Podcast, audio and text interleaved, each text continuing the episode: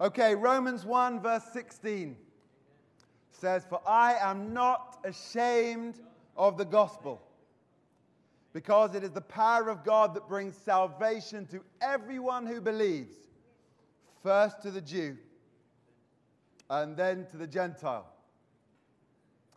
Someone wise once said that you always start a new series on the big service uh, weekend. So here we go. New series entitled The Year of Opportunity. We know that our mission as a church is to do whatever God calls us to do to get the gospel across to as many people as we can. In Romans 1:16 it was first to the Christians in Rome, first to the Jew and then to the Gentile. For us, I don't maybe it's first to Bidford and then to the region, the area, and then to the nation, and then to the world. I don't know. Certainly this year, we've had the privilege of sending two advocates of the gospel to Asia. And the thinking behind the idea of a year of opportunity is more than just a restatement of our mission as a church, the commission that Jesus has given to us, the universal church, but a sense that God is calling us right now at this time to a season of harvest that something is stirring right now.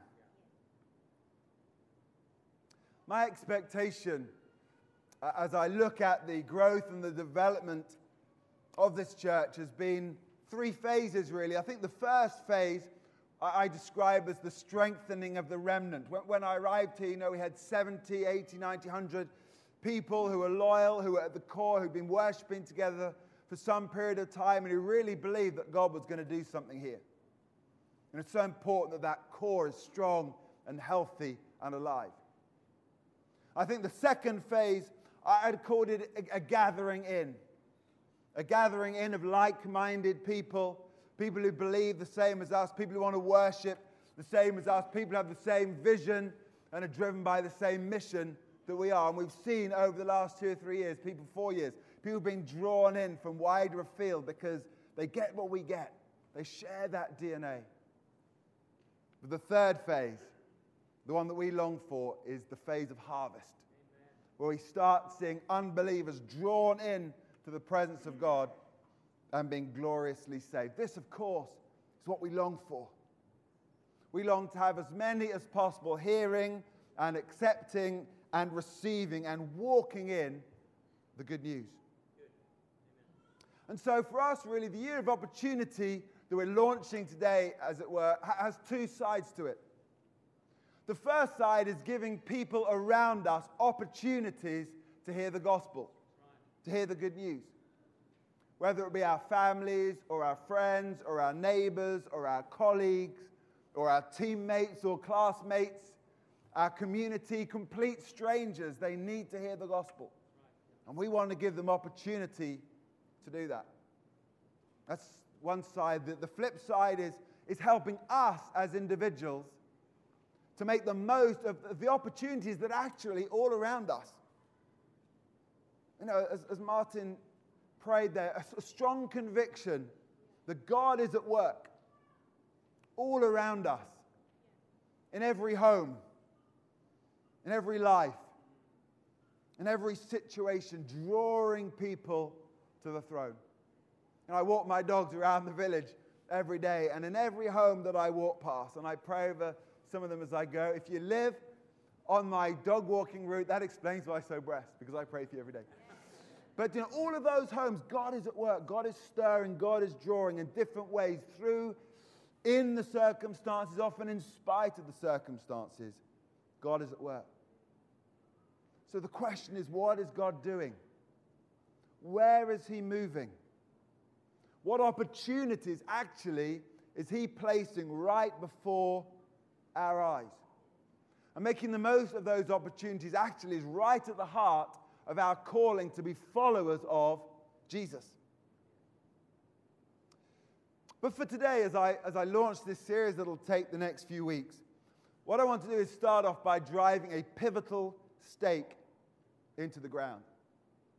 And that right at the very core of this is a strong conviction that Romans 1:16 is absolutely true, is foundational, is critical, and certainly to me is compelling.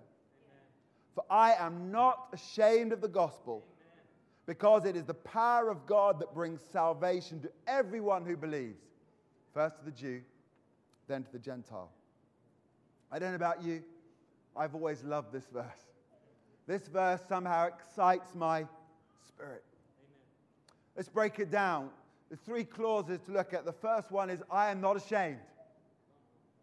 Second one is, is the gospel is the power of God unto salvation. The gospel carries tremendous power. And the third one is, if you believe, you will be saved. So I'm going to spend just a few minutes uh, looking at each of those individually. To start off with, I am not ashamed. I found this quote this week. The reason we are ashamed of the gospel is that the world is opposed to it and ridicules it. And we are all far more attuned to the world than we imagine. Has anyone noticed that? The world is opposed to the gospel. Actually, the world wants us to be ashamed. You know, and there's tremendous mounting pressure on Christianity in the Western world. And it's driven by a strong, powerful, and motivated minority. Actually, it's satanically driven. And today's assault goes something like this You Christians are intolerant and bigoted and homophobic. You're opinionated and judgmental and hypocritical.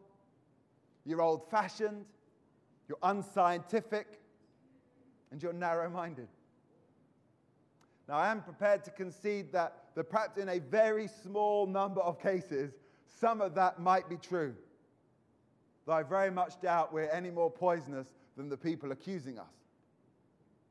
But in fact, what I'd say is that if we've allowed the gospel in, if we've started to live it and started to believe it, then the absolute opposite will be true.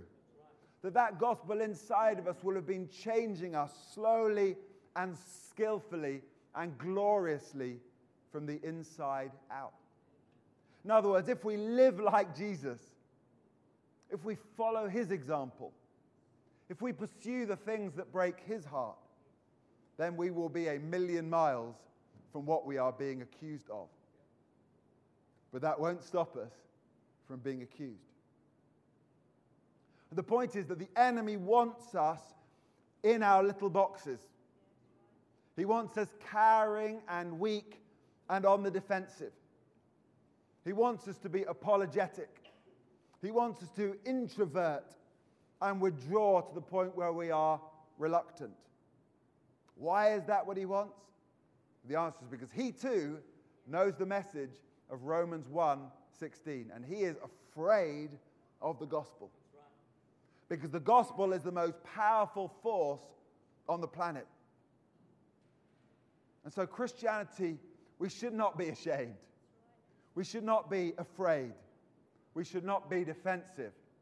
In fact, we should be the complete opposite. And now, I'm not a Greek scholar, as you know, but I do like to dabble. And there are a couple of wonderful words in this verse, Romans 1:16. The first one is the word dunamis, which means power.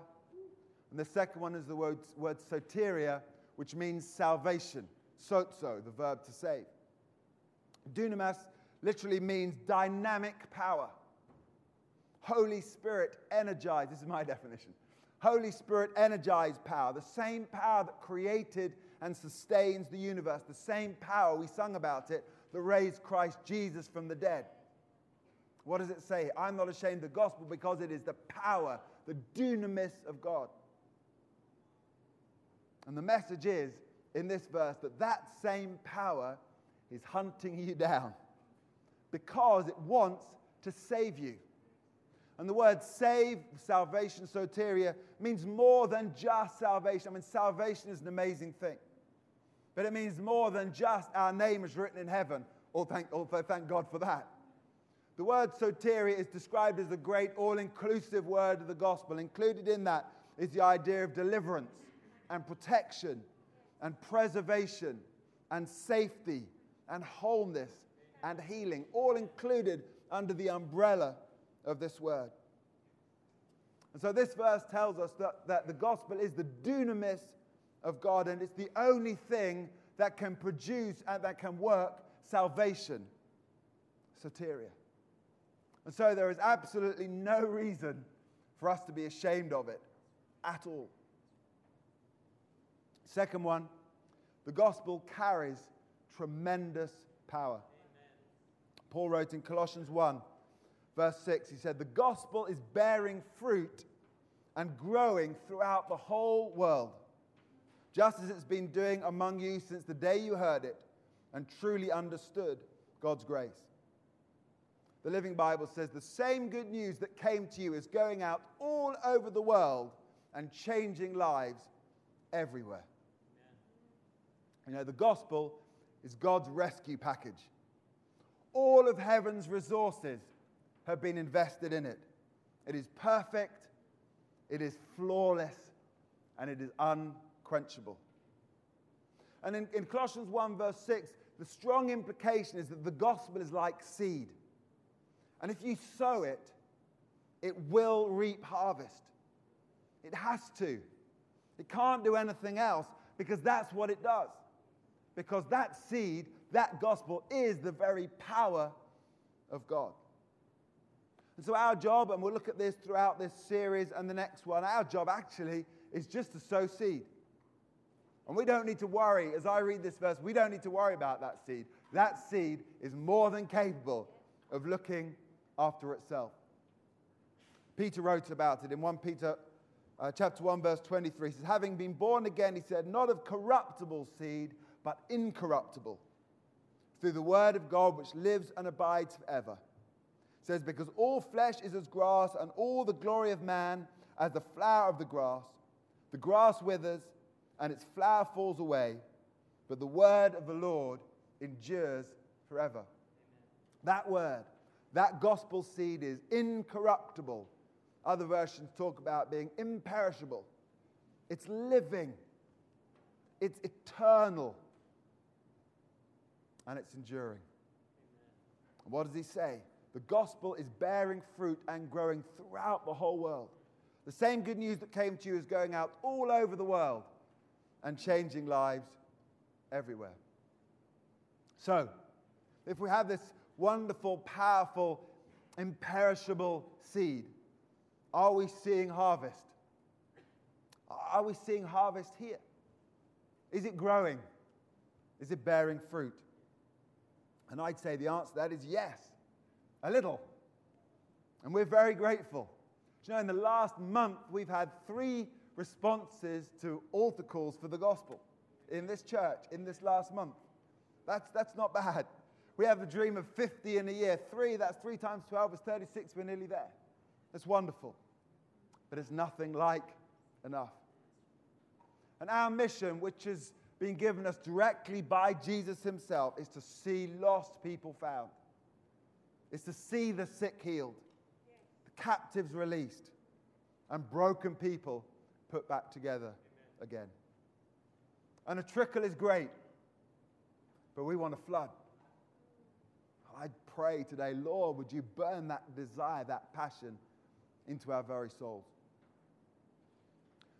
In that verse in Colossians, it talks about the gospel going throughout the whole world. I thought it'd be interesting this morning and quite helpful actually to have a look at some stats regarding the, the spread of the gospel throughout the developing world.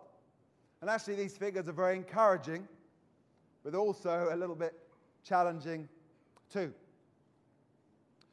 So th- these statistics, I, found them from the internet, so of course they must be true. Um, Operation World uh, in 2010, the Joshua Project, where I got these statistics from. Number one, evangelicals, that's us, in case you hadn't spotted that, growing at an annual rate worldwide of 2.6%, compared to Islam, 1.9%, and Hinduism, at 1.2%. Okay, so evangelical Christianity is growing faster. I, throw in, actually, if you think about Islam and Hinduism, they have a growth explosion because they are producing many, many, many babies, right? Look at the population, where the population graph is going, particularly in India and, and China, these kind of places. So a huge amount of their growth is natural growth. And we're, ta- we're talking about in evangelicals is, is conversion growth. Second one, um, countries with the greatest number of evangelicals. Sadly, it's not England, not the UK. Actually, the, the, the countries with the greatest number of evangelicals are the United States and China. How about that?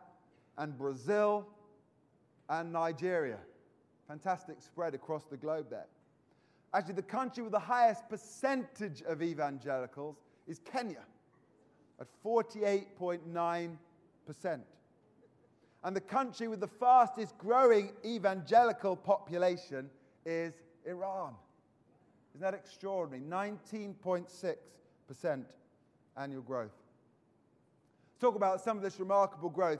In Iran in 1979, there were 500 known followers of Jesus. In 2008, there were over 1 million. That is quite extraordinary when you think about the country we're talking about. In China in 1949, there were less than a million Christians. In 2013, the figure was estimated to be in excess of 75 million. That's pretty dramatic. In southern Africa, in, two, in the year 1900, uh, 3% of Africans were supposed to be Christians. But today, in some countries, it's as much as 50%. And it's said that there are 2,000, sorry, 20,000 new African believers every day, all over the world. The gospel is bearing fruit.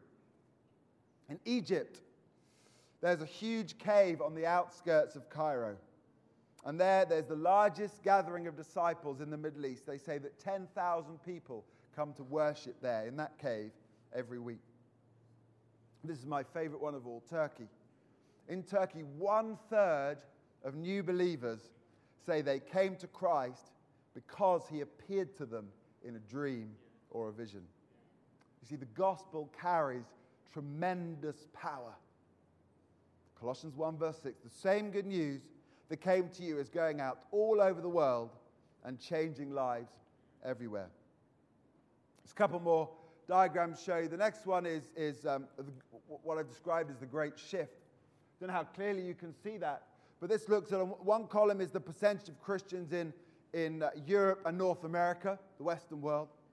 And the second column is the percentage of Christians in Latin America and Africa and Asia, what we might describe perhaps as a developing world. In 1800, 99% of Christians were reportedly from Europe and North America, and only 1% from the other area. By 1900, that had flipped to 90% to 10%. By 1985, it had reached 50 50. And by 2010, 31% of the world's Christians in Europe and North America, and 69% in Latin America, Africa, and Asia. That is because all over the world, the gospel is doing exactly what it does. In fact, in the past 10 years, for every single new believer in North America and Europe, there have been more than 30 in developing countries like Nigeria, Brazil, India, and China. But there's also a challenge associated with this. There's a, if you can flip the next diagram up there, this, this diagram is, is entitled Progress of, of the Gospel by People Group. And, and, what we have here, the green areas are the ones that have got an established, significant evangelical Christian population. The yellow ones where it's formative or nominal. And the red one is, is described as unreached or least reached. And what we have is this area in the middle through Asia and Northern Africa that people call the 1040 window. And interestingly, those are the places where the, the, the poverty is at its greatest, where, where the quality of life is at its lowest. These are the, the places that have the least access to Christian resources. Said it's called the 1040 window. Some people call it the window of opportunity. And it really is an opportunity. You know, 86% of the world's Hindu, Muslims, and Buddhists have never met a Christ follower. Is that amazing? 86% of people, Hindus, Muslims, and Buddhists, have never actually met a Christ follower. So there is a great challenge still set before us. Here's one last statistic before we move on. More Christians were martyred in the 20th century than in the previous 19 centuries combined. That works out apparently at 480 people in every 24 hour period. Why? Because the enemy is afraid of the gospel. Why?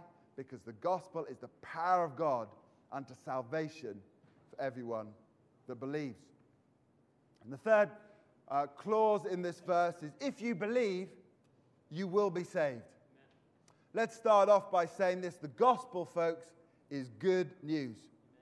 Remember that uh, probably the most famous verse of all, John 3:16. says, For God so loved the world that he sent his one and only Son, that whoever believes in him shall not perish, but will have everlasting, eternal life. Amazing verse. It goes on in the next verse to say that he didn't send his Son in the world to, into the world to condemn it, but he sent him to save the world through him. So even though man had fallen so far, even though sin had dug such deep roots, and we see that as we look out into the world roots of selfishness and, and foolishness and rebellion. Even though man had systematically broken God's holy law, he chose to save rather than condemn. He offered a solution, and we call it the gospel. Someone needed to live a perfect life. Someone needed to be offered as a once and for all sacrifice for sin, by which they could pay the penalty for our sin, by which they could redeem us, buy us back out of slavery, by which they could break the curse of sin and death that held mankind in a strangle like grip, by which the law could be fulfilled and the conditions of righteousness could be satisfied, by which the enemy could be defeated and disarmed. That enemy who'd set himself up as the deceiver, as the accuser, as the thief had to be disarmed, had to be defeated. And the good news is that Jesus did all of that and more on the cross. Jesus lived the life that we could never live.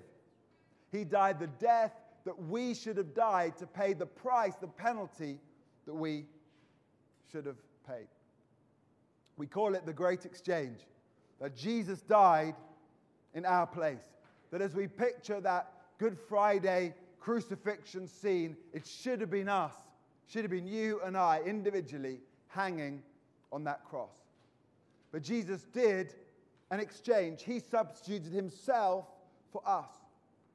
And he took our past, our sin, our guilt, our punishment, and he gave us his future, his righteousness, his life, and his freedom. And this, folks, is the gospel. That we can be born again into a new life, into a new love, into a new hope, a new purpose, a new kingdom, and ultimately into a new eternity. This is good news. And we're utterly foolish if we don't embrace it with both hands. But perhaps the greatest miracle of all is all the things that I've just talked about are a free gift. That we receive them by grace and not by works. We don't earn it. We don't have to deserve it, fortunately. We don't have to meet some lofty, demanding, impossible standard of holiness and morality. But it's freely given to us by the God of unfailing love and goodness. The gospel message is all of Him and none of us, so we can't corrupt it with our grubby hands. And this is why it says in Romans 1:16 that the gospel is the power of God unto salvation for everyone who believes. So I hear you asking me, If it's a free gift, then what's our part? I, I pondered this this week and I, I've come up with five verbs, five things that we have to do. The first one is, um, first one is we have to believe. And if you look at all the different verses that, that talk about how we are saved in the New Testament, all of these words appear dotted throughout, and so we create with these five verbs an overall picture. The first one is we have to believe. Romans 1:16 For I am not ashamed of the gospel because it is the power of God that brings salvation to everyone who believes. Believe means to accept as truth, to be persuaded of, and to place confidence in. Again, just read it, quoted it, John 3:16.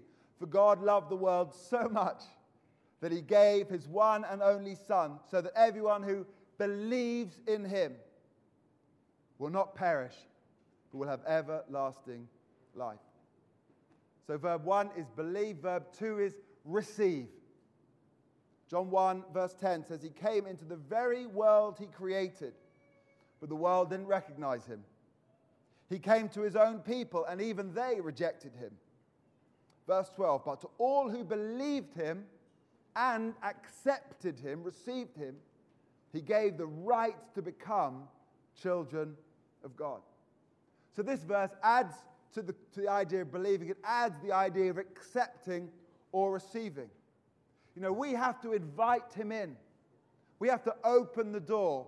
We have to receive the gift.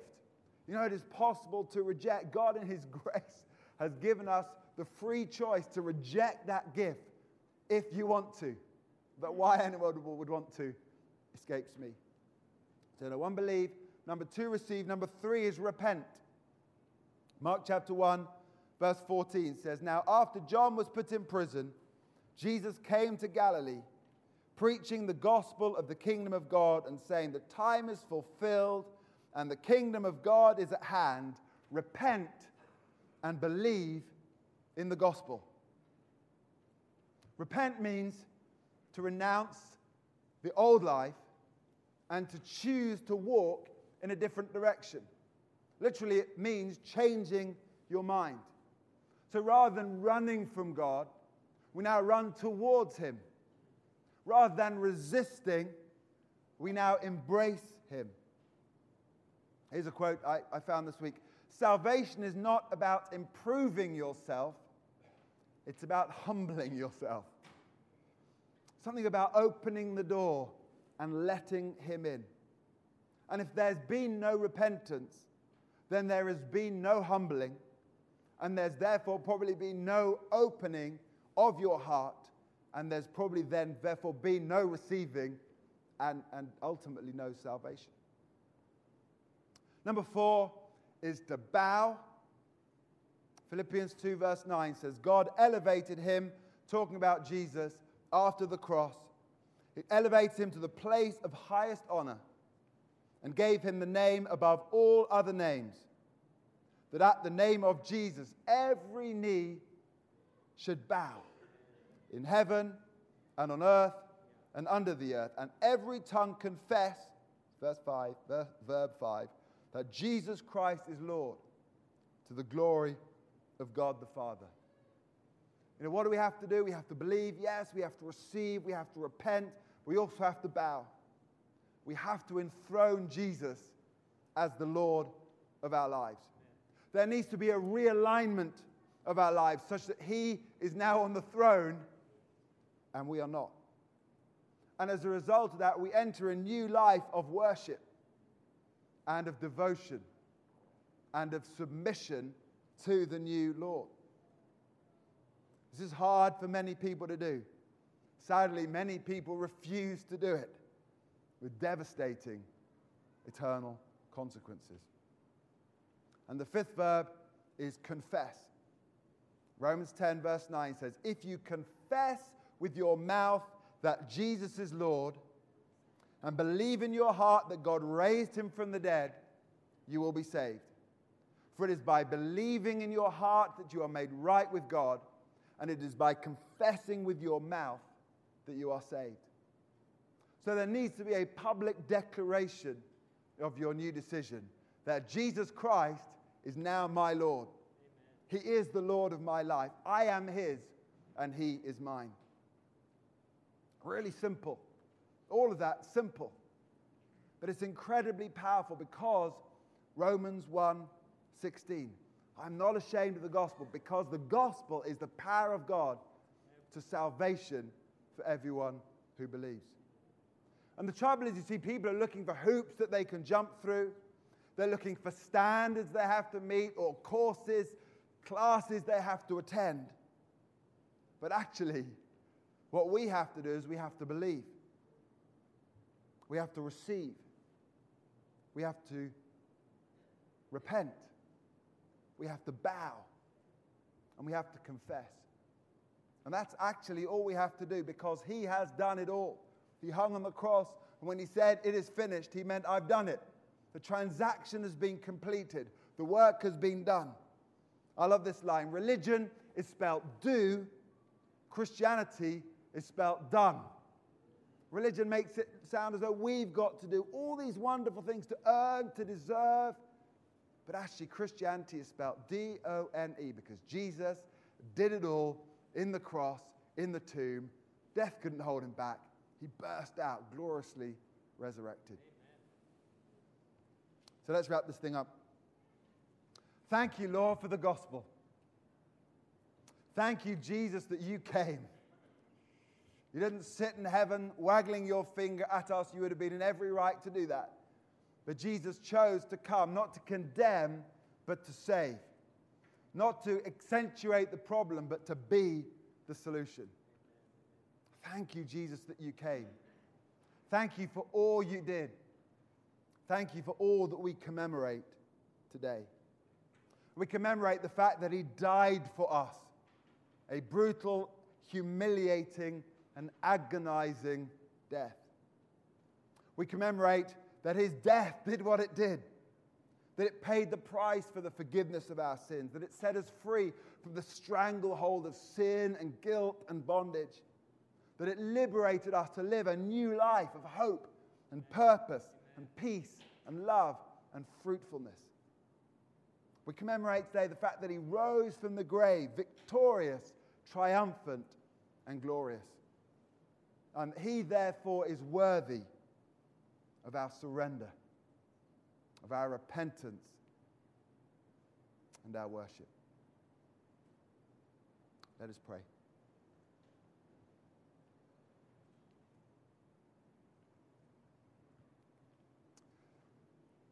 Father God, we thank you so much for all of that. We thank you for the incredible free gift, the grace of God lavished on sinful men and women. We thank you that Jesus came and did what he did, that he broke the stranglehold, that he was the sacrifice, that he rose from the grave. Thank you, Lord, that you are at work across this world, drawing people back to you.